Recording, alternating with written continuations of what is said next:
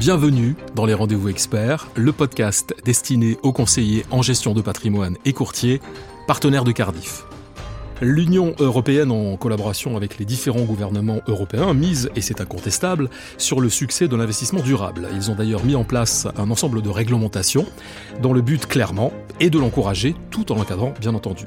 Alors, sociétés de gestion, investisseurs institutionnels et distributeurs doivent à minima faire preuve d'une parfaite transparence sur leur euh, prise en compte des critères environnementaux, sociaux ou de gouvernance et aussi catégoriser leurs produits. Pour y voir plus clair dans cette réglementation, j'ai le plaisir d'accueillir au micro des rendez-vous experts Béatrice Verger. Bonjour Béatrice Verger, merci d'avoir accepté notre invitation. Bonjour.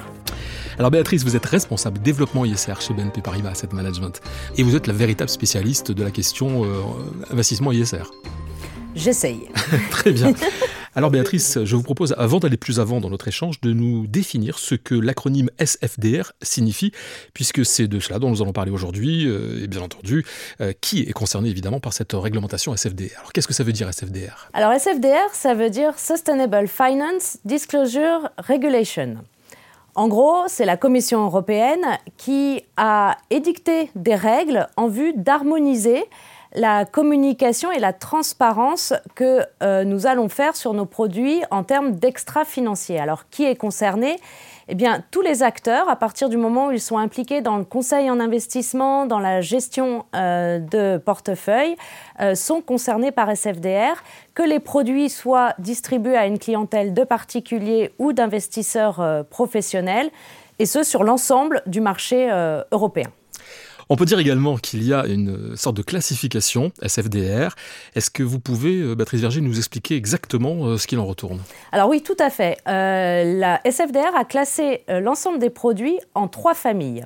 La première des familles, c'est celle qu'on appelle article 9. Ce sont les fonds d'investissement qui ont un objectif d'investissement durable. Et cet objectif d'investissement durable, qui adresse un enjeu environnemental ou euh, social, doit être clairement euh, défini et annoncé euh, à l'investisseur. Par exemple, l'objectif peut être de contribuer à la résolution des enjeux de la transition énergétique. Donc on va par exemple, dans les produits article 9, retrouver beaucoup de fonds thématiques qui adressent un enjeu environnemental ou social. On va aussi pouvoir retrouver, par exemple, les produits euh, qui sont alignés avec les accords de Paris, qui visent à aller vers une économie euh, décarbonée. Ensuite, la deuxième famille, qu'on appelle article 8, ce sont les produits qui font la promotion des caractéristiques environnementales et sociales. Donc, ils prennent en compte les évaluations ben, E, S et G euh, des produits et on va se les appliquer d'une manière un peu contraignante ou beaucoup contraignante, par exemple en ayant un taux de couverture euh, e minimum dans notre portefeuille. Ça veut dire qu'avant d'investir dans un titre, il faut qu'on ait analysé ce titre sur les critères environnementaux. Et les produits d'investissement vont se fixer des objectifs pour aller chercher les entreprises avec les meilleurs profils, d'avoir un score ESG supérieur. Et la dernière famille, eh bien, c'est tout le reste. C'est les produits qui n'intègrent pas de façon contraignante euh, ces caractéristiques extra-financières dans les produits. Ils peuvent les prendre en compte, mais ça ne va pas être de, euh, de façon aussi contraignante sur les articles 8 ou 9, et c'est ce qu'on appelle les articles 6. Je le disais en introduction, il y a complémentarité dans l'action entre l'Union européenne et les différents gouvernements sur ce sujet. Et en ce qui concerne la France, l'autorité des marchés financiers, donc l'AMF, hein, qui est connue de tout le monde, a publié une doctrine justement. Alors je vous propose, Béatrice Verger, de nous présenter plus en détail en quoi consiste cette doctrine de l'AMF. Alors cette doctrine AMF qui est rentrée en vigueur en, en mars 2021, en même temps que la classification euh, SFDR, vise à définir le niveau de communication sur les aspects extra-financiers que nous sommes autorisés à avoir pour nos clients. Et la doctrine AMF va concerner, elle, tout produit commercialisé en France, qu'il soit de droit français ou de droit étranger, mais à une clientèle de non-professionnels. Elle ne s'applique pas euh, aux produits commercialisés uniquement à une clientèle de professionnels. Et de la même manière, effectivement, elle classe les produits euh, selon trois euh, grandes familles. Donc c'est la question que j'allais vous poser maintenant, c'est est-ce qu'à l'instar de SFDR, il y a effectivement une classification AMF assez particulière? Et si oui, laquelle? Alors tout à fait, trois familles euh, et qui va nous permettre de définir le niveau de communication extra-financières qu'on va pouvoir faire auprès de nos clients. Pour être dans la catégorie où on peut communiquer de façon centrale sur les aspects extra-financiers auprès de nos clients, il faut respecter un certain nombre de critères quantitatifs, notamment un taux de couverture ESG, donc d'analyse extra-financière de notre portefeuille, de 90%. Et il faut s'appliquer des règles d'exclusion ou de prise en compte des, critères ESG de façon contraignante et significative. Donc, c'est ce qu'on appelle l'approche en sélectivité, où je suis sur de l'exclusion, au moins de 20% de mon univers d'investissement, ou l'approche en amélioration de notes, où je vise à améliorer le score un peu extra-financier euh, de mon produit. Donc ça, c'est la première famille. La deuxième, intermédiaire, donc catégorie non significativement engageante ou catégorie 2.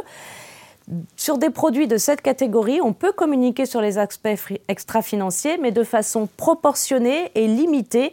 Il faut que ce soit complémentaire de l'information financière. Ici aussi, il y a des critères quantitatifs à respecter qui vont être moins contraignants, mais qui vont aussi concerner euh, le, taux de couverture euh, du portefeuille sur l'analyse extra-financière ou le score ESG euh, e du portefeuille. Et enfin, la dernière famille, qui, elle, n'a pas de prise en compte de façon contraignante des aspects extra-financiers. Et dans ces cas-là, nous ne pouvons pas communiquer sur ces aspects extra-financiers auprès euh, de nos investisseurs. Est-ce qu'il y a une vraie différence entre les, classifications SFDR et AMF alors les deux ont comme objectif de lutter contre le greenwashing, d'apporter euh, plus de transparence euh, aux investisseurs. Mais en fait, ils le font de manière différente. Ils vont tout d'abord dans l'objectif quelque part. L'AMF, elle nous dit, je vous donne un niveau maximum de communication que vous pouvez faire auprès de vos clients sur les aspects extra-financiers. Quand SFDR nous dit, dites-nous tout ce que vous faites et en fonction de ce que vous faites, choisissez dans quelle famille vous mettez le produit. Et donc il y a aussi une différence de moyens, parce que l'AMF a défini des critères quantitatifs. Je vous évoquais un taux d'exclusion de, 20%, une couverture du portefeuille d'au moins 90%, donc ils ont vraiment défini des, des objectifs quantitatifs, quand SFDR laisse beaucoup plus de flexibilité. Dites-nous ce que vous faites, montrez-nous que c'est contraignant, mais ils n'ont pas défini d'objectifs, de, critères quantitatifs. Euh, voilà. Donc en soi, les deux ont le même objectif, mais les moyens d'y arriver sont, différents. Euh, tous ces critères qu'on vient d'évoquer, Béatrice Verger, euh, c'est évidemment pour être le plus transparent possible. La question que se posent tous ceux qui nous écoutent cet après-midi, c'est bon, ok, mais où est-ce que je peux trouver l'information? Comment s'informer justement sur euh, ces classifications? Alors, le premier document dans lequel on peut trouver les informations, bah, c'est les documents juridiques, le prospectus.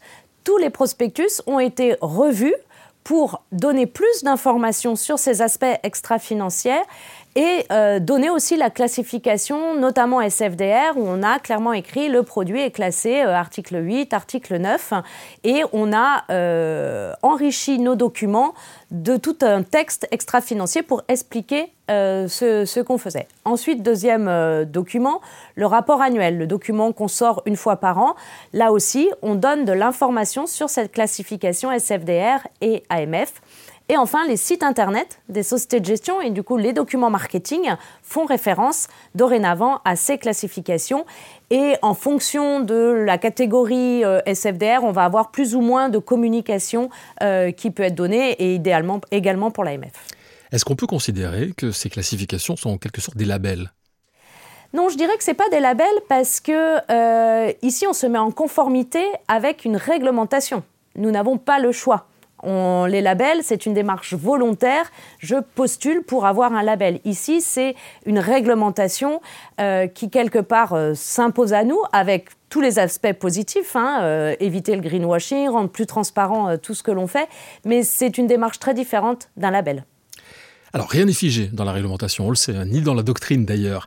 Euh, selon vous, à quoi doit-on s'attendre en 2022 Est-ce qu'il va y avoir des évolutions de l'un comme de l'autre? Alors on va s'attendre à beaucoup de choses en 2022. C'est que euh, SFDR, on dit qu'on est au niveau 1 de SFDR. Depuis mars 2021, effectivement, on a classé tous nos produits euh, selon ces trois catégories. On a été transparent sur un certain nombre de choses, mais le SFDR niveau 2, qui entrera en vigueur en janvier 2023, lui va nous demander plus de transparence, va nous exiger de répondre à davantage de questions sur les caractéristiques environnementales ou sociales de nos produits, sur les objectifs, sur l'alignement euh, avec la taxonomie européenne de nos produits d'investissement. Donc l'année 2022 au niveau SFDR euh, va être euh, très riche en termes de augmenter toutes les informations que euh, l'on diffuse auprès euh, de nos investisseurs.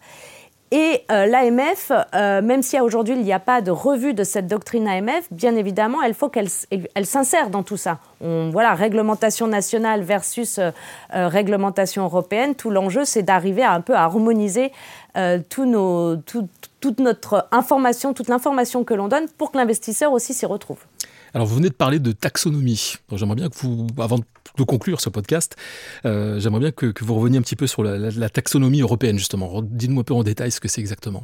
Alors la taxonomie européenne, ça a été aussi euh, défini par la Commission européenne. Euh, c'est une liste d'exhaustives, enfin une liste exhaustive ou non exhaustive, parce qu'à nouveau ça peut amener à évoluer d'activités qui vont euh, nous permettre d'aller vers une économie plus verte, plus, euh, plus euh, décarbonée. Et donc, il y a six grands domaines d'activité qui ont été définis. par exemple, l'adaptation au changement climatique, la transition vers une économie circulaire, les enjeux liés à la pollution à travers le monde. Et donc, une liste vraiment très très précise d'activités ont été identifiées comme contribuant à résoudre les enjeux de, de ces différents domaines d'activité. Et euh, à partir de là, bah, les entreprises vont pouvoir euh, estimer le pourcentage de leur activité qui est en ligne avec ces, listes d'activités. Et donc nous, par ricochet, on va pouvoir calculer le pourcentage d'alignement de nos fonds, puisqu'on est investi dans des entreprises, qui vont être alignés avec cette taxonomie. Alors on n'en est qu'au début, parce que sur les six grands domaines d'activité, simplement deux ont été publiés et la liste a été dans très en détail. Sur les quatre autres domaines, c'est aussi attendu euh, pour l'année prochaine. Euh, et donc, voilà, 2022, 2023 vont vraiment être des années où on va aller plus loin euh, sur tous ces sujets-là. Nous aurons donc l'occasion de le revoir pour en reparler. Voilà, nous sommes arrivés au terme de ce rendez-vous des rendez-vous experts consacrés à la finance durable avec notre invitée aujourd'hui, Béatrice Verger. Merci, vous êtes, je le rappelle, hein, vous êtes responsable développement ISR chez BNP Paribas Asset Management. Merci Béatrice d'être venue et à très bientôt. Merci, au revoir. Et merci à vous d'avoir suivi ce nouveau numéro des rendez-vous experts. Alors si vous avez aimé ce podcast, partagez-le, commentez-le et n'hésitez pas à nous faire part des sujets que vous aimeriez que nous abordions ensemble. Vous pouvez le réécouter sur les comptes Cardiff, YouTube, LinkedIn et Twitter et sur les plateformes Apple Podcast, Spotify et Ocha.